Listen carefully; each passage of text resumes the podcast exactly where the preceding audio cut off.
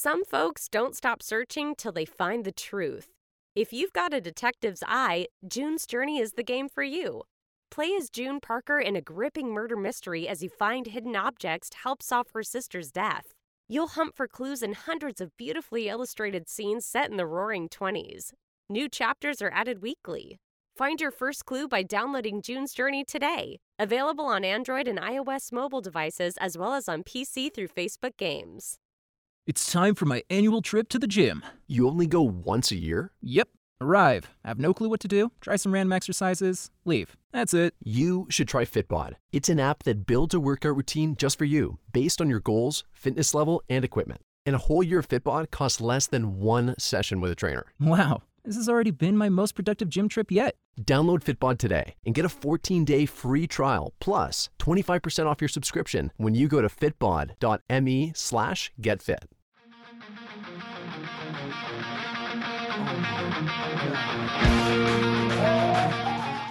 Welcome to the Fantrax Prospect Tool Shed. If you love prospects, you came to the right place, as that's what this show is all about. Covering all levels of the minors to help give you an advantage in your dynasty leagues.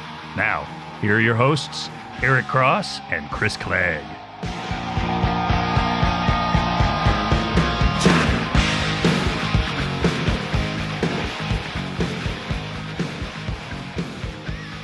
All right, prospect fanatics around the world, welcome to the Tool Shed.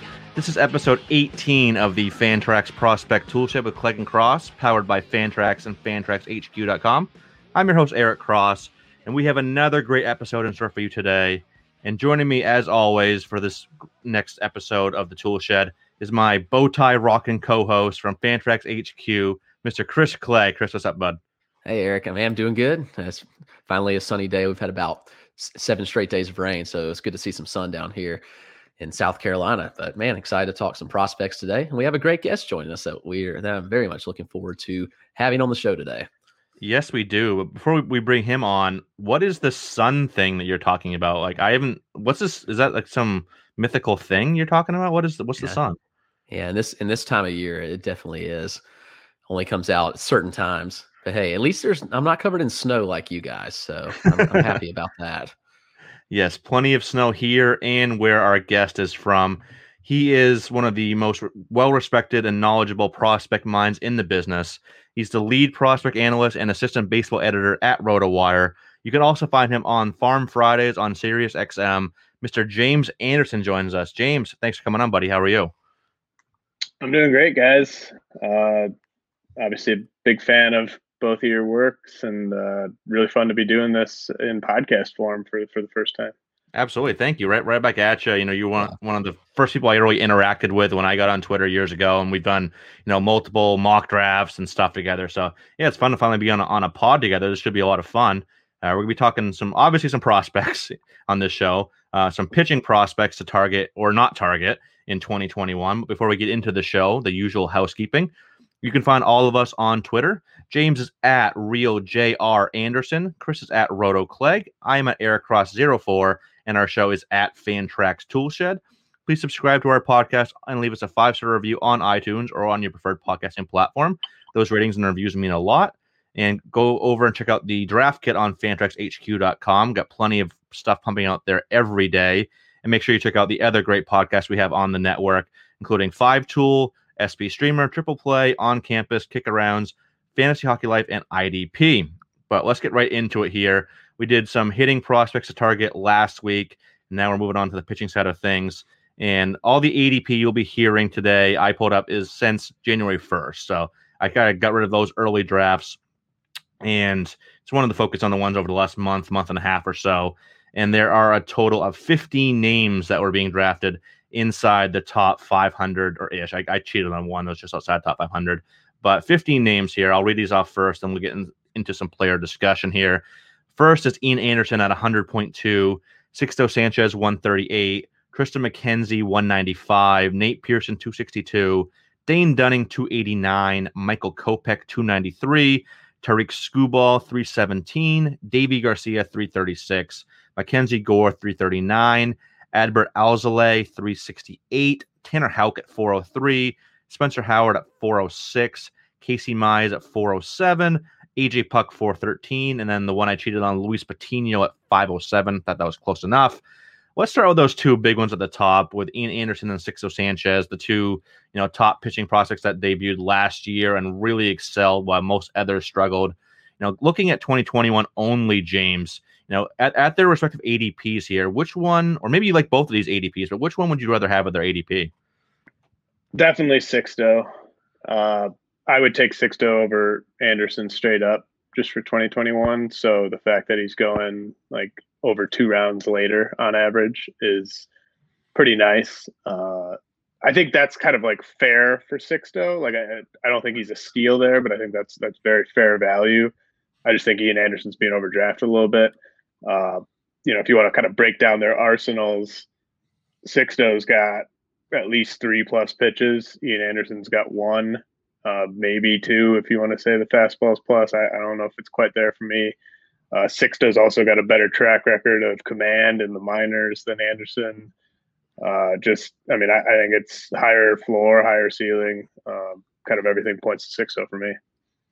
Yeah, I would agree with that. And I think the knock people have with Sixto is like, oh, he hasn't missed a ton of bats, which is true. That's very valid. He's never had that the high strikeout rate throughout the minors or even in the majors with Miami. But I keep thinking that with his like you mentioned, he's got the three plus pitches. He's got the fastball, the uh, slider, and the changeup. I think with that mix, I think it's only a matter of time before that strikeout rate ticks up. And maybe he's not going to be like a, a, super elite strikeout guy that's going to, you know, be posting like 35% K rates or anything like that. But definitely, I think there's more room for that strikeout rate to grow. So I agree. Um, I do like Anderson a lot this year, too. I, I, like the gains he made with his command last year. That was one thing I kind of was holding him back from me, um, just when we were ranking him as, as a prospect um, before he, he, debuted. But I definitely like Sixto more, uh, his ADP as well. Chris, what do you think? Yeah, it's kind of surprising because let's see where Sixto's going right now. Because like early draft season, Sixto was going around pick 80 and he's fallen significantly. And Anderson hasn't fallen. And that kind of the question of of why. And I guess people were kind of buying into the the myth that not say myth, but that he's not going to strike out enough people to be to be worth that draft slot. But I don't I don't quite see why Anderson hasn't fallen if Sixto's fallen like that as well. And you know, now it comes down to me for like a value standpoint, or at least perceived value. And I think you can just get a much better return on Sixto going near pick 140 than you can Ian Anderson 100. I'm not denying that Anderson can't provide good value. I think that changeup is could be a double plus pitch from what I saw last year. Like it was very, very good pitch. The biggest concern still is is his command and control. And even last year it, it was improved, but he still walked 10% of the batters he faced, which, you know, you can, that's a dangerous zone. You can get away with it in that area, but you don't want to see it any higher than that. I'd obviously like to see that drop down a little bit, but, you know, it wouldn't surprise me if he jumped to 12% either, which would get him in kind of dangerous range there. Meanwhile, you know, Sixto has extremely good command, in my opinion. You know, his walk rates are, have always been much lower. And even 7% we saw last year was one of the higher marks he's posted in his professional career, and it's you know still nowhere near what we saw with Anderson.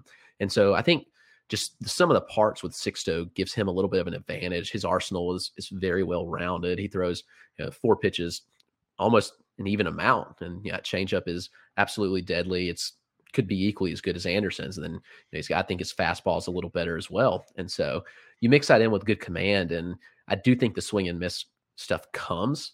I don't think you mentioned never going to be a 35% guy, but no reason he couldn't get in the 25, 28% range with time. And we we still got to remember that both these guys are still just 22 years old, you know, very young. And so to see what they did last year was impressive. And you hope they build on it and continue on that success.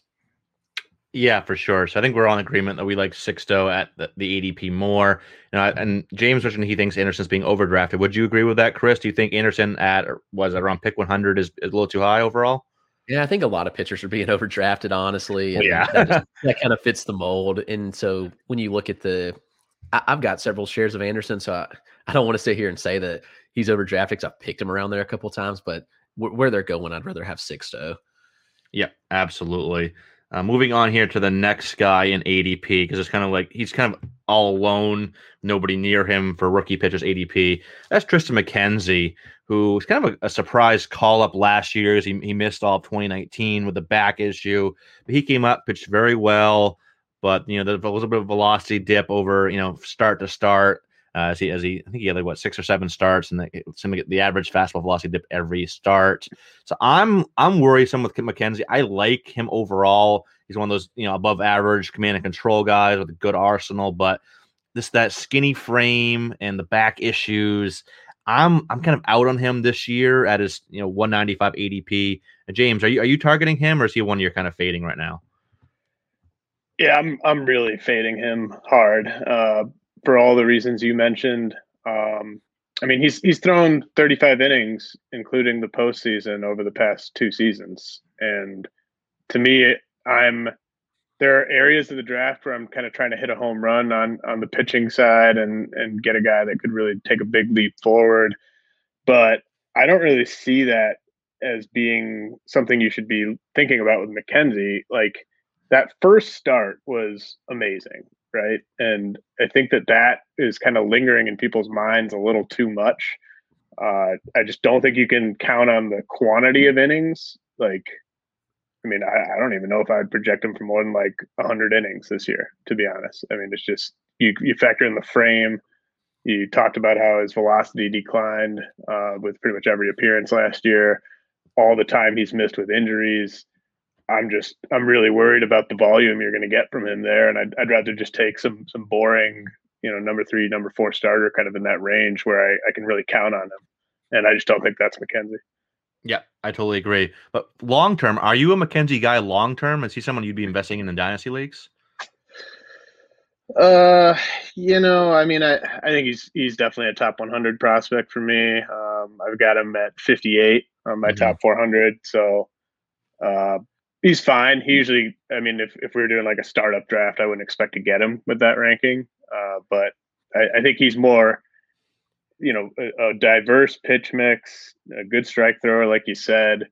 But if his velocity is kind of more what we saw in his ensuing appearances rather than that first appearance, I mean, you could make a case he doesn't have a single plus pitch. So, um, I mean, I think he's fine, but I'm probably lower on him than some. Yeah, I'm right there with you, Chris. What are your what are your thoughts on McKenzie for this year? Yeah, he's he's definitely in a void for me as well. He's had some some back issues in the past. You mentioned the frame concerns, like how much durability is there with McKenzie, and I don't think we're totally sure. He's very fastball heavy, and I don't think the fastball is enough to to make him a successful pitcher. You know, like you mentioned, James, there's not a true plus pitch in the arsenal, in my opinion. The the command's good. I mean, we we've seen that the command and control are very solid, but I just don't think it's enough, and it's virtually impossible to project like how many innings he'll throw. Will he hold up? What's he actually going to provide this year? And so he's he's an avoid for me at the price. He's another one that's that's dropped significantly. He was like in the 160 range early before like in the November time, and now he's fallen, I think, for for good reason. But even around pick 200, you know, I'm not really buying in. And I'm not going out of my way in Dynasty either to get him because I think the price is a little high to, to take to, to draft him in a startup or even to trade for him. And so kind of just leaving him as is and kind of avoiding him in in most leagues.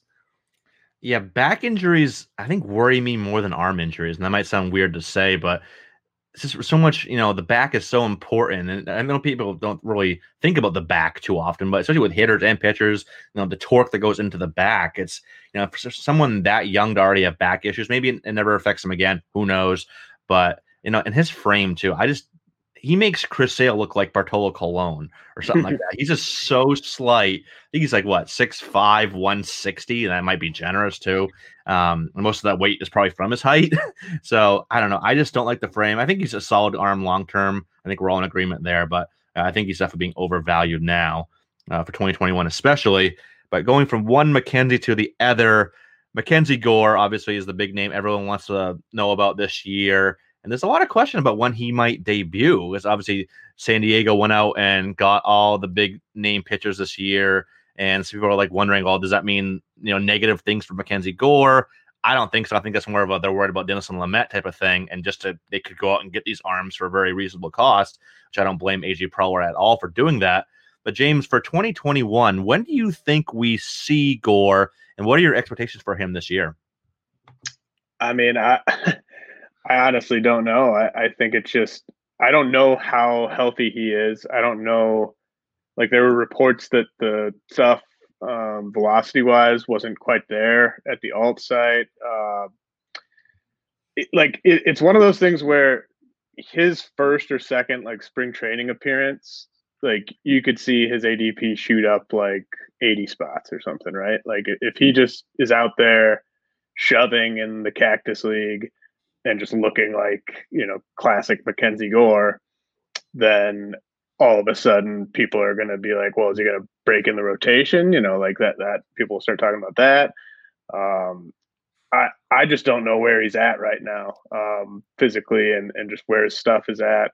I think they want like as soon as they think he's ready to get guys out in the big league rotation, I think he'll be up. Like I don't I don't think they're going to mess around and have him languish for weeks at AAA when he when they think he's ready. I think I think they'll find a spot for him. Um, I, I mean, I, I don't trust Dinelson Lamet at all from a health standpoint, and those other guys in that rotation have plenty of injury risk as well. So yeah. I think there will be a spot for him. I'm not worried about him being blocked or anything. I just don't really know where he is uh, right now. So I'm kind of taking a wait and see, which which might mean I miss out. Uh, but he's he's one to definitely keep an eye on early in spring training. Oh, for sure, yeah. And I'm, I'm not gonna get many shares of Gore either. And I don't really go out of my way to overdraft rookie pitchers in general. Maybe you know, like an Anderson or a Sixto, I could see because you know they've already shown that they can you know contribute and do it well. But we don't know with Gore. I mean, he could struggle. Like remember Clayton Kershaw didn't come, didn't dazzle in his you know debut. I think he had like a mid four ERA. So a lot of these arms don't succeed right off the bat. So yeah, I'm definitely you know maybe in, the, in a you know 50 one of those deeper 50 round draft and hold type of leagues. Yeah, if I can get him late, sure, the upside's worth it. But yeah, 2021 he is risky. But I do agree that when he's ready, he'll be up. But it's kind of hard to say when he's going to be ready. Chris, what are your what are your thoughts? Yeah, and that's the biggest question of of when, and that's the thing we don't know. I mean, we thought we'd see him last year, and we we didn't. There was many times where they could have brought him up where they needed a starter, and they just didn't bring him up for reasons that we don't really know. Whether it was injuries, COVID, or velocity struggles, like was was he struggling at the alt site? We don't know all these things. The talent's there. I mean, he he's obviously one of the best pitching prospects in baseball. He's still my number one pitching prospect. His his four pitch mix is absolutely incredible. The command is is excellent. He gets great deception on his pitches, but where does he fit? I mean, he doesn't fit the rotation right now. There there's five guys that they're pretty locked in. Now there's a good chance one of them goes down. Multiple of them might go down. He may get his chance, but he could struggle. I mean, we we get so spoiled with the Acuñas and the Tatises and the Sotos that come up and just are world beaters from the minute they debut, and we forget the majority of prospects struggle when they get called up. And just look at all the pitching prospects last year. We're going to hit on some of these names when we go further down, like the Nate Pearsons and the the Spencer Howards, Casey Mize. All these guys didn't come up and set the world on fire. So Gore could be the same case where he, if he does come up, there could be some growing pains. But you know what? Long term, like I'm not worried. But for 2021, I'm not really looking to have him on many teams at all. Yeah, um, I think we're all in agreement there. But real quick before we move on here, you know, I've seen your rankings, James, so I know the answer to this. But for those that haven't seen your rankings over on RotoWire, which everyone should go check out, by the way, who do you have higher long term? Who are you more excited about long term, Sixto or Gore? That's kind of like the question now is like, who's the top pitching prospect in baseball? Who do you have number one pitching prospect long term? Sixto.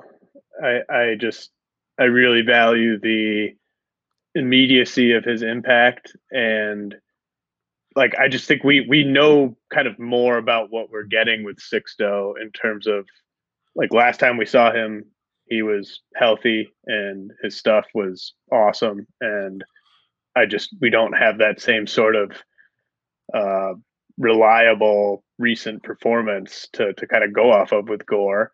And I I mean I think like you, you can't really ever be too low on a pitching prospect in my opinion. Like the, the just the track record of even the best guys like health health always comes into play it seems at some point. And um, you know that you're going to have your heart broken a lot if you're expecting uh, pitching prospects to to max out with any sort of regularity. So to me just the fact that we know Sixto is really good and in the majors right now that gives him the the leg up for me Yeah, I can see that. I think we've all had our our heart broken by a pitching prospect or multiple over the over the years. For me, the most recent one, well, I'm still holding out hope for Alex Reyes. Like that was my dude, and I still love the stuff. But maybe he's a bullpen arm now, probably is. But yeah, I think we've all had that one arm or multiple that have gotten us and broken our hearts here. Um, moving on here to a couple White Sox arms that are very intriguing for 2021 or just in general. Michael Kopech and Garrett Crochet. Looks like Kopech is going to get a chance to get that number five spot in the rotation. Crochet, we're not so sure. Let's start with with Kopech here. Is there any intrigue for you, James, with Kopech this year? I haven't selected him in any drafts yet. I, you know, I'm not opposed to it. I, I mean, I think his it's it's kind of a boomer bust play. Uh, I'd I'd like to see some spring action uh, to really kind of feel good about it. Uh, it's a it's the team context is excellent. Uh, throwing to Yasmani Grandal, I think is is big for him. Um, you know, getting that run support, getting to face the Tigers and the Royals. I mean, it, it's it's a nice setup. And you know, the one thing about Gore that I think is it could be frustrating is he's the type of guy where he could just he could shut down like one of the best lineups in baseball over six innings and then get chased in like the third inning by some crappy lineup. Like it's just it's going to be all about his command because mm. the stuff is there. So I, I think it could be frustrating in that sense where you might try to play the matchups and, and leave some good starts on the bench and, and have some bad starts in your lineup. Uh, but I, am not hard out on him. I just I, I, haven't really pulled the trigger at cost just yet, but uh, I, it's possible I might come around if he looks really good this spring.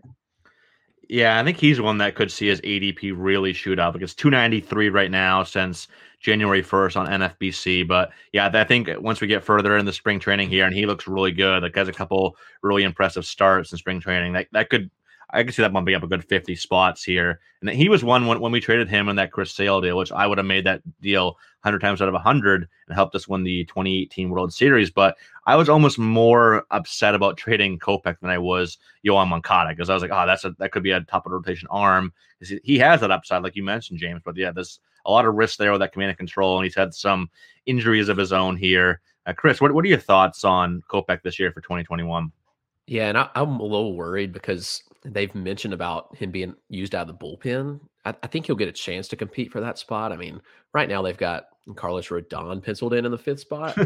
it shouldn't be hard for Kopech to beat him out if, if right. he's pitching well, in my opinion. So it's definitely a potential for him to lock that up. But I think, like James said, the, the command control is a big concern here. There's some things outside of baseball that he was dealing with last year, for, and the reason that he opted out of the season, like beyond the COVID concerns. And so I, I wonder about his mental like composure on the mound. I think that that's something that we don't talk about enough, and the fact that we're, we're humans. Like these guys are humans as well, and they deal with things. So if he's if he's good mentally, like then I think that you know the talent's there. But if he's struggling with mental health, then that's going to I think reflect on his game, and obviously that stuff really matters.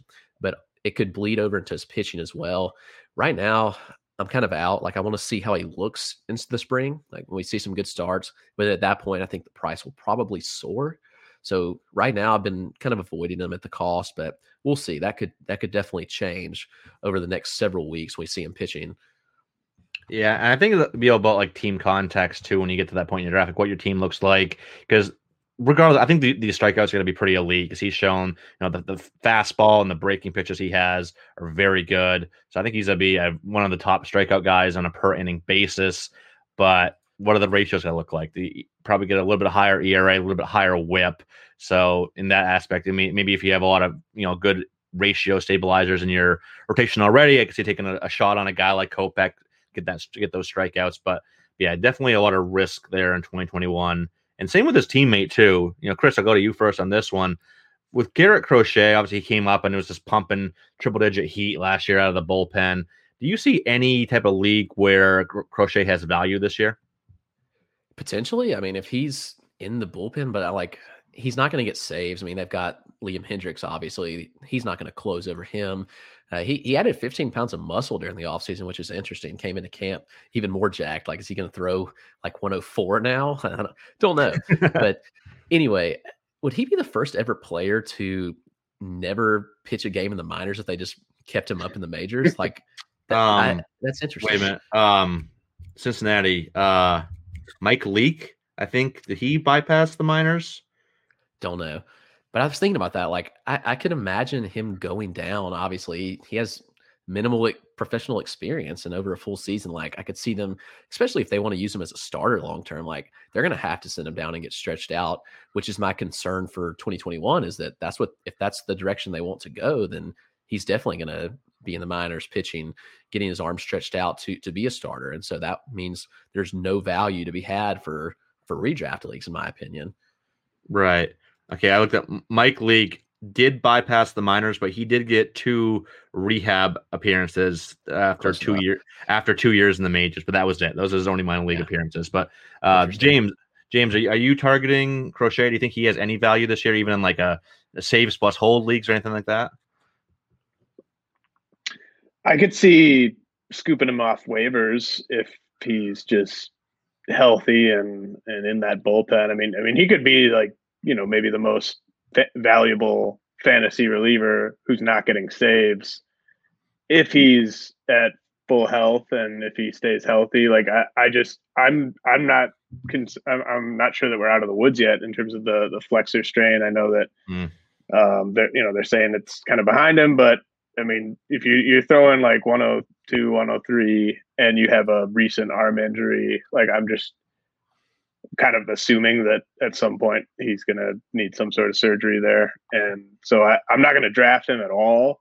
But if he's just, you know, shows up and, and he's looking dominant early in the season, like 15 team leagues, deeper leagues than that, I think that you can get value from a guy that's striking out two guys every time he, he takes the mound um, out of the bullpen. He, he probably vulture some wins.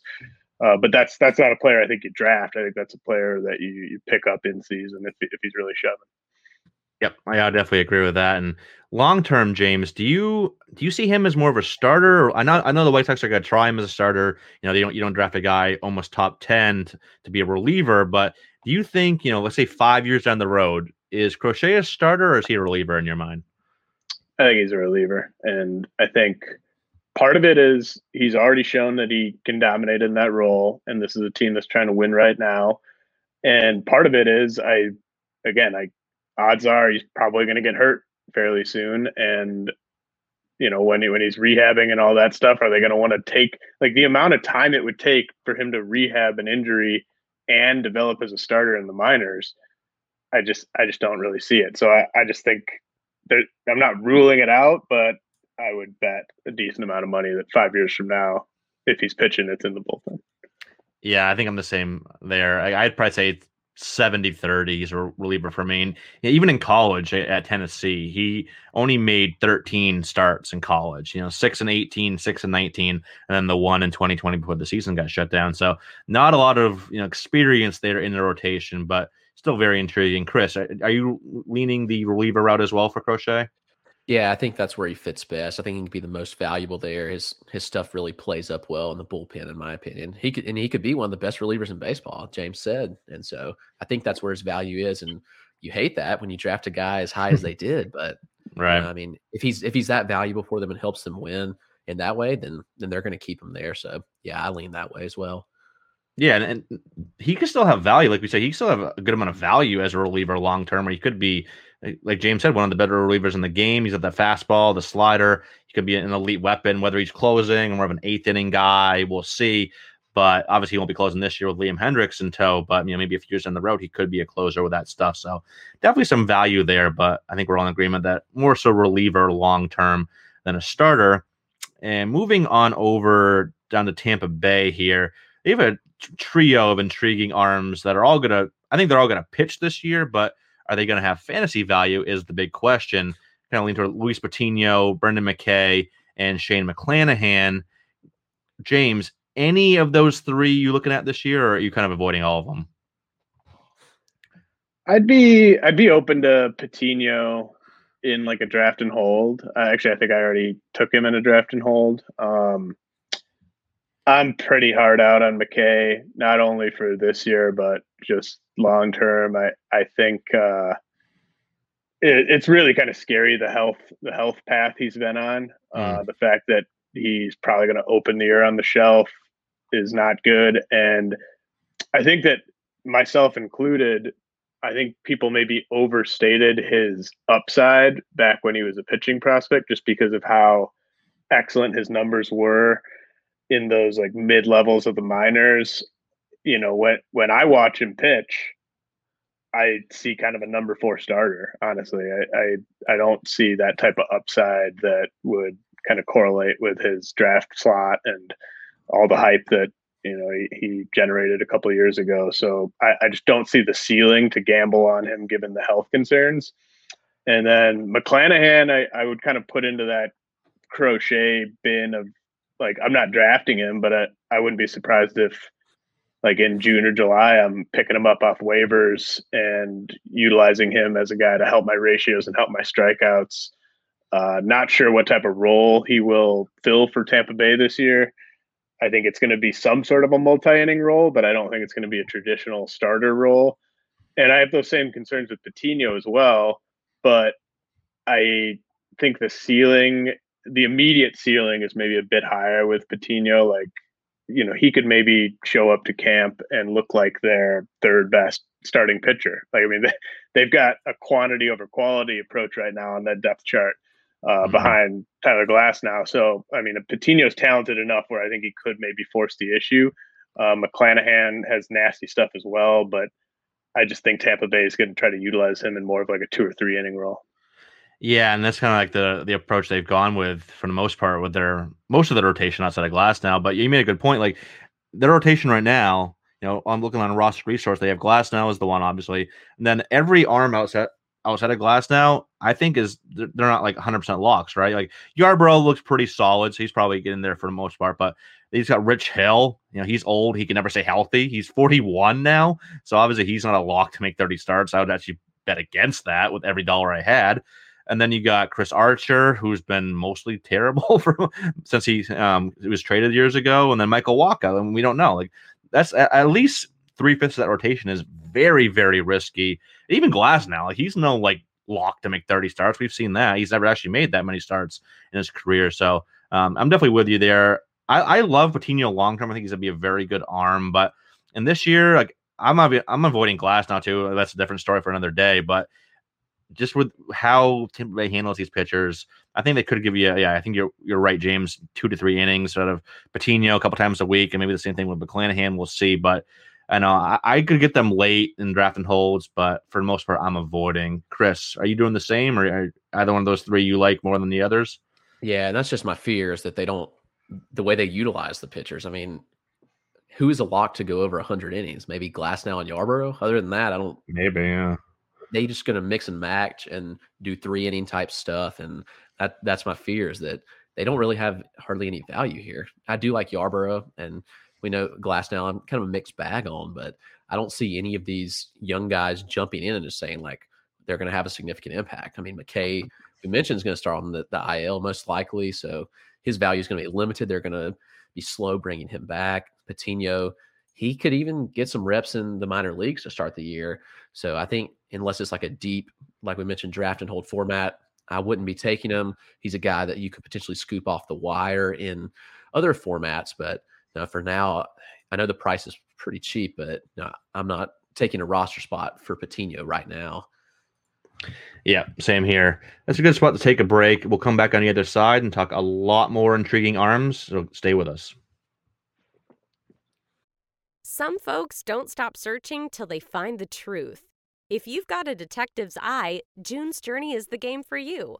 Play as June Parker in a gripping murder mystery as you find hidden objects to help solve her sister's death. You'll hunt for clues in hundreds of beautifully illustrated scenes set in the roaring 20s. New chapters are added weekly. Find your first clue by downloading June's Journey today. Available on Android and iOS mobile devices as well as on PC through Facebook Games. All right, welcome back from the break. We're talking with James Anderson of RotoWire, talking pitching prospects to target or not target for 2021 redraft leagues. Let's keep this episode going right now. Let's talk some struggling 2020 rookies. Like we talked about Anderson and Sixto to start, the two that came up and looked really good, and their ADPs have reflected that so far in 2021 drafts. But there were a lot of intriguing rookies last year that didn't fare so well. And these are the ones I'm really targeting personally. I wrote an article about this about three, four weeks ago, where, you know, I'm looking at four in particular here with Casey Mize, Tarik Skubal, Spencer Howard, and Nate Pearson, all that are going a good 150 plus picks after Anderson and Sixto. But going into 2020, these are guys where I think a lot of, you know, as prospect rankers were ranking these guys in that same vicinity as Sixto and Anderson, and maybe even higher. Obviously, now the other two have kind of jumped ahead due to their performance, but the upside, I think, with these four is very intriguing. And I wouldn't be surprised personally if any one of these four pitched just as well as Anderson or Sixto this year. Especially Nate Pearson's my dude. I've loved Pearson for a while. I think Howard, you know, he has Howard has to beat out Matt Moore, but is that really that hard? Like Matt Moore hasn't been good and healthy since I think 2016 when he had like a four something ERA. So Pearson and Howard are two I'm personally targeting a lot this year, late in drafts. Same with Mize and Skubal, but they don't really have the rotation spot to start the year. Detroit keeps bringing in these kind of crap arms. I don't know why. Like, why? I don't know why they're bringing in Julio Teheran, you know, Jose Urena, those types of guys to block these this enticing duo, and plus Matt Manning as well. Uh, James, out, of these four arms, there anyone that stands out for you this year? Yeah, you know, I, I don't think I don't think you can look at their ADPs and say that any of them are bad picks where they're going. Uh, I, you know, Spencer Howard is probably the guy for me when you factor in where he's going. And, uh, you know, last year I, I'd heard kind of that there was some stuff that just wasn't quite right in terms of uh, like off the field, plus maybe just wasn't in like the best shape he could have possibly been in last year. And honestly, he just looked like a completely different pitcher to me last year than he did in the AFL back in uh, 2019. And I think there's a chance we could see that guy again. Like, I think that last year may have just been kind of a funky, bad circumstances situation for him and if we see that guy that that uh, was just absolutely electric um, back in 2019, if, if, he shows up this spring, I mean, he could be their third or fourth best starter, and that's that's a rotation, as you alluded to, that really doesn't have much depth at all. They are trying to win now, so if he is one of their best starters, he will be in the rotation. The Tigers situation is extremely frustrating. I mean, it, it's more frustrating probably for Tigers fans than for us. but like, you know, just why the heck are you doing anything to get in these guys' way? Um, it doesn't make any sense to me. I also question their pitching development staff. Like, I, I think, like, I think if you, if you drop Casey Mize like into the Cleveland organization, they would turn him into an absolute beast by yeah. adjusting his pitch usage.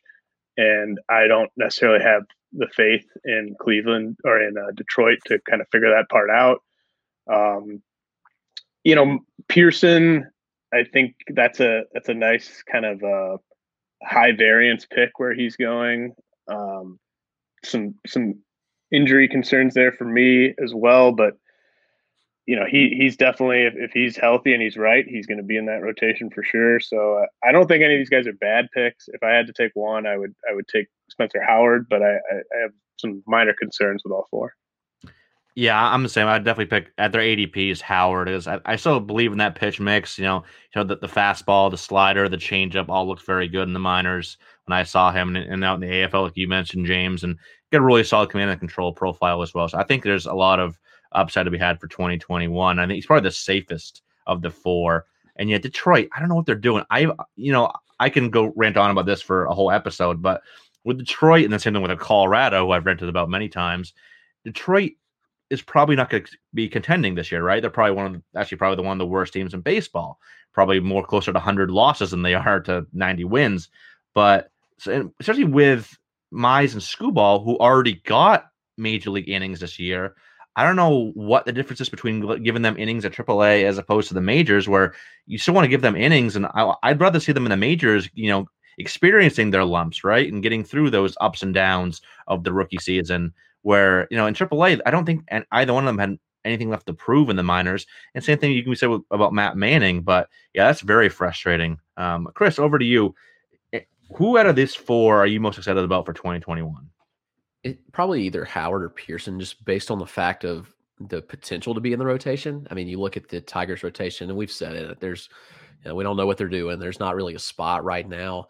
Pearson might have the safest lock in the rotation because they really need him, and it, they don't really have anybody else. I mean, Tanner Roark and Steven Matz are their four and five. I mean, roster resource has Pearson as the three. The slight concern with him is that they're going to be playing their home games in a park where I think that might be like a hitter haven, which could definitely affect Pearson. But I do think, like y'all both said, it's kind of a high variance. It could go a lot of ways. I was I've been a big fan of Howard for a while, obviously still am. And while right now he's kind of on the outside looking in, he could easily jump in and earn that spot. You know, if he comes in in spring training and is looking sharp, there's there's no reason that he shouldn't take that fourth or fifth spot from Velasquez or or Matt Moore. I mean, he's he's a better pitcher than both of those guys. Probably can be better than Zach Eflin this year as well. So he he should gain the spot, I'm guessing, but a lot will depend on how he looks in the spring. So of, of either of them, I'm just I mean, like I love Mize and Skubal as well, but it's just the fact of are they going to get the reps they need, and, and we don't know that. And so right now, I'd say it'd either be Howard or Pearson of those four that that I am targeting for redraft. And and Chris, long term, rank the three Detroit arms. Uh, people are going to ask us this in the comments on on the when we post this episode. You know, Manning, Mize, Skubal. How do you rank those three long term? I think that way, Manning, Mize, Skubal. Yeah, James, how about you? Yep, same. Okay, I, I love Manning. I think we see him mid season, probably June, July when we see him. But I, I love Matt Manning. I saw him back to back with Mize back in 2019, and both pitched very well. But Manning impressed me even more. Love that curveball, fastball, changeups looks better. Still need some work there, but uh, definitely I th- love Manning there. Uh, let's get into some mid-season FAAB guys. There's, there's a lot of intriguing guys could be at mid-season. Just name a few: Logan Gilbert, Forrest Whitley, Clarke Schmidt, Daniel Lynch, those types of guys. James, are there any, you know, when you look over your pitching prospect list here or um, in general, who are some names, and maybe give me one or two names that you're really excited about that could be at midseason? Well, I think Logan Gilbert is probably going to be up before midseason. I think he's mm. he's probably going to be up in like late April. Uh, from kind of everything I'm hearing, just sort of reading the tea leaves. I think they're going to get that extra year of control, and and he'll be in there. Uh, so I I don't even hate the idea of of snagging Gilbert and stashing him on your bench for for a few weeks. Uh, that's the only one of these guys that I would probably say that about. I think the rest are definitely guys you you want to fab. Uh, I, I, like Clarke Schmidt a, a, lot. I, you know, I think I, I, probably would fab him in season. I mean, I, I, uh, I kind of feel like Leonardo DiCaprio at the end of the Titanic with uh, Forrest Whitley, where I like I'm just gonna I'm just gonna go down. I think with the with the ship here, um, but it, I I love I love Whitley when he's on. I mean I don't know what's going on with him even right now. Like he's some for some reason absent from camp mysteriously. Um, you know, he he's just a, a, such a high variance guy for this year. I mean, he could be up. He could throw like 80, 90 awesome innings in the majors this season. He could just not throw a single inning in the majors. Like I have no idea. So I, am gonna kind of wait and see with him. Uh, you know, Lynch and Jackson Kowar are interesting uh, with the Royals. I think both those guys will be up at some point, fairly fairly early on if they're looking good in the high minors. Um, yeah, I mean, th- those are the ones that kind of stand out to me. I mean, Gilbert to me is someone you can you can draft in a 15 team league with one of your last few picks, and I think he will be up uh, within the first few weeks. Yeah, I love Gilbert. You know, one of the the big three in that system for pitching prospects, who I all love, along with Hancock and George Kirby. Do, do you think we see Kirby at all this year, or do you have him more as a 2022 ETA? He's a really tough one. Uh,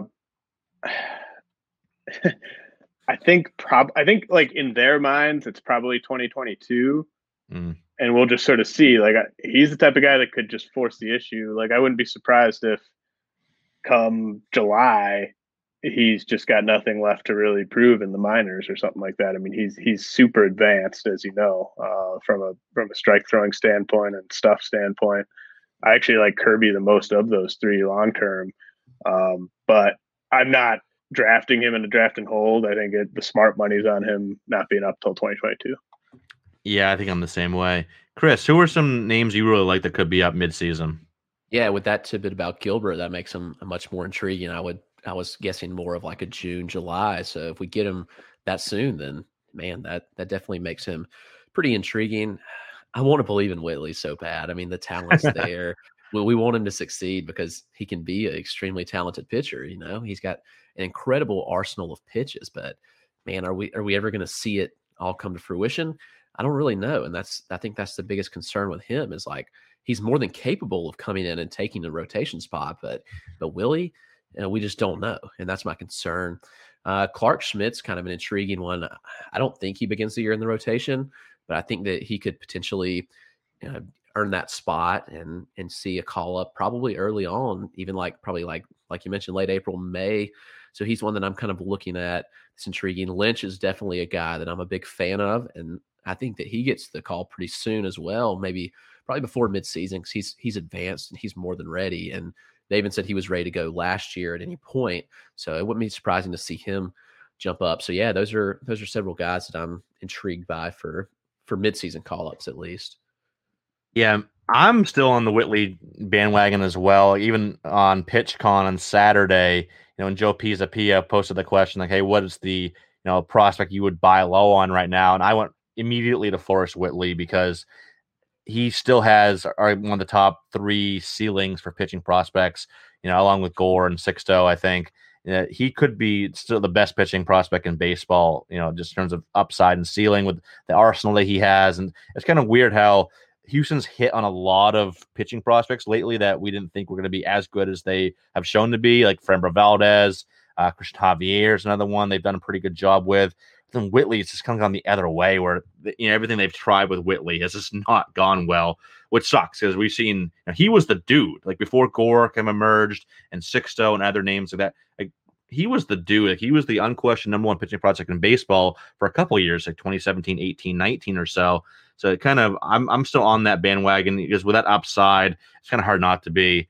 Um, for 2021 midseason guys out of the guys we've already mentioned, I think we could see Edward Cabrera down in Miami. I think he could get a shot. I, I agree with you know what you said with the Kansas City guys, James. They, they've shown that they're not afraid to be aggressive and promote these guys. Like they, they did last year with Bubic and uh, Brady Singer. So I could think we could see both those other arms this year as well. You know, maybe I don't know if we see Josiah Gray. I think we see him at some point, but he's just so buried on that depth chart. Like he's at best eighth. They still got to try to find a spot for Dustin May and Tony Gonsolin. So I don't know what we see out of Gray this year.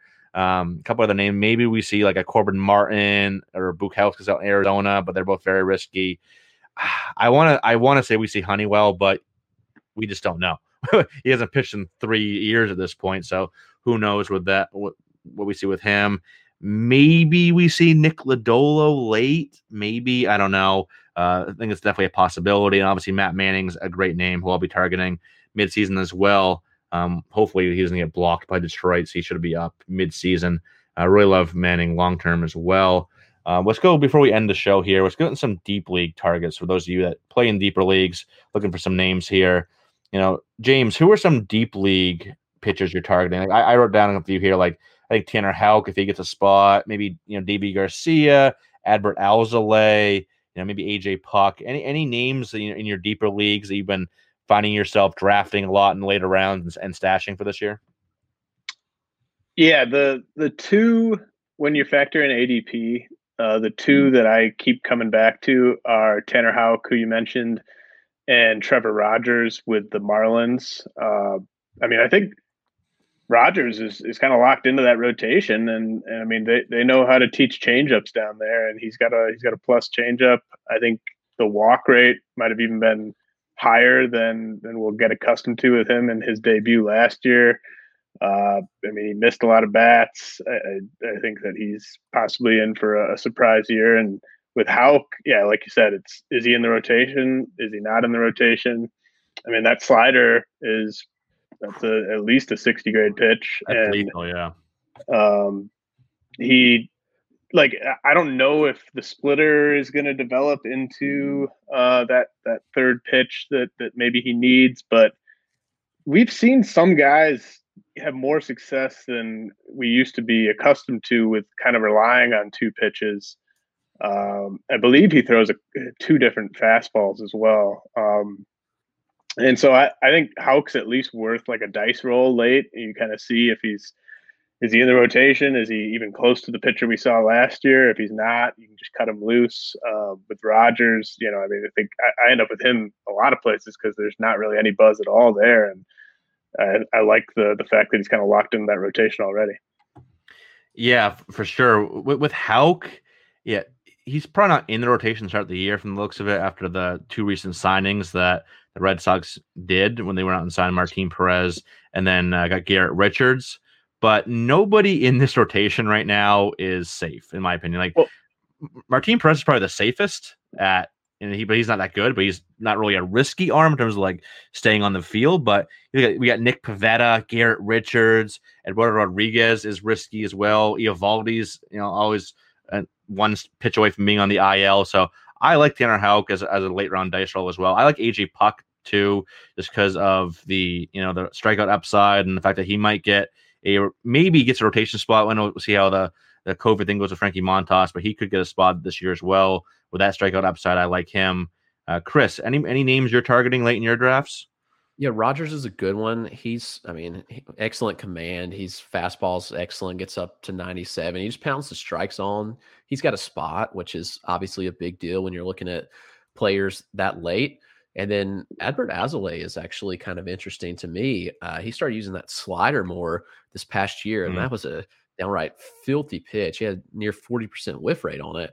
And so he also added the sinker in, and that was overall a decent pitch too, which you know not going to get a lot of strikeouts with a sinker, obviously, but you know it was a good pitch to get some ground outs, and and it was a good play off of his four seam and his slider, which was encouraging too. So seeing that little change in pitch mix will be interesting to see, you know, how the results look this year. But he's kind of interesting late. So Rogers, Alzolay are both kind of interesting to me.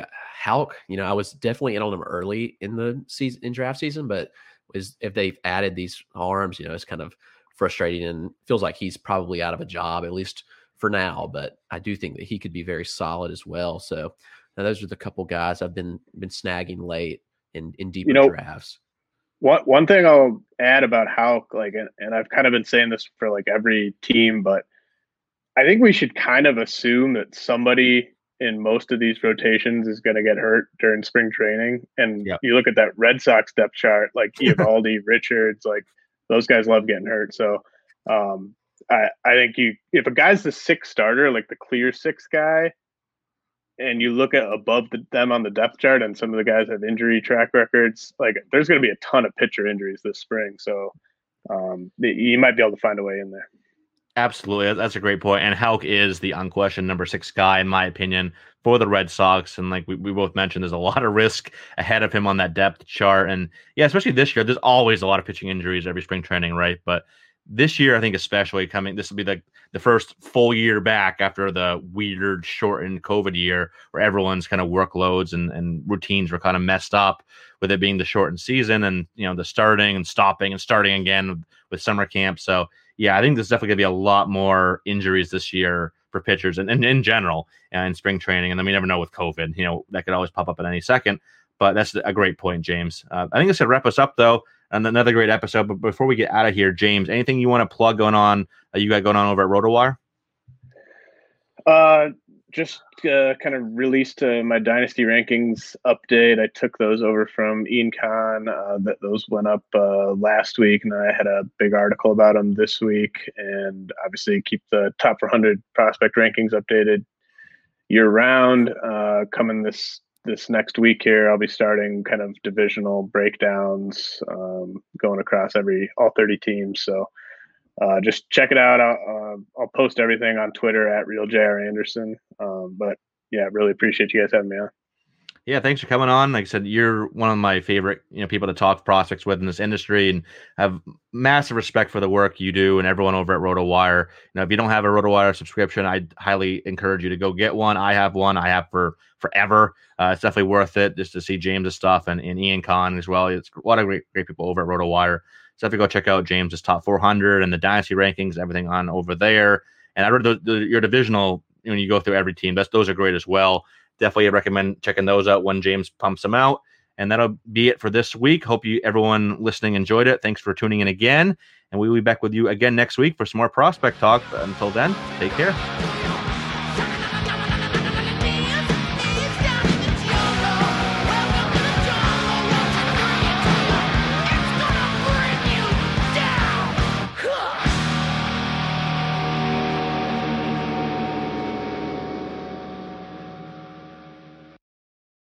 Montgomery County, Maryland is where businesses go to be next. Home to a highly skilled, diverse workforce, a thriving business community, competitive incentives, and more. Moco will help transform your business. Visit bnext.thinkmoco.com to see how we can help you be next.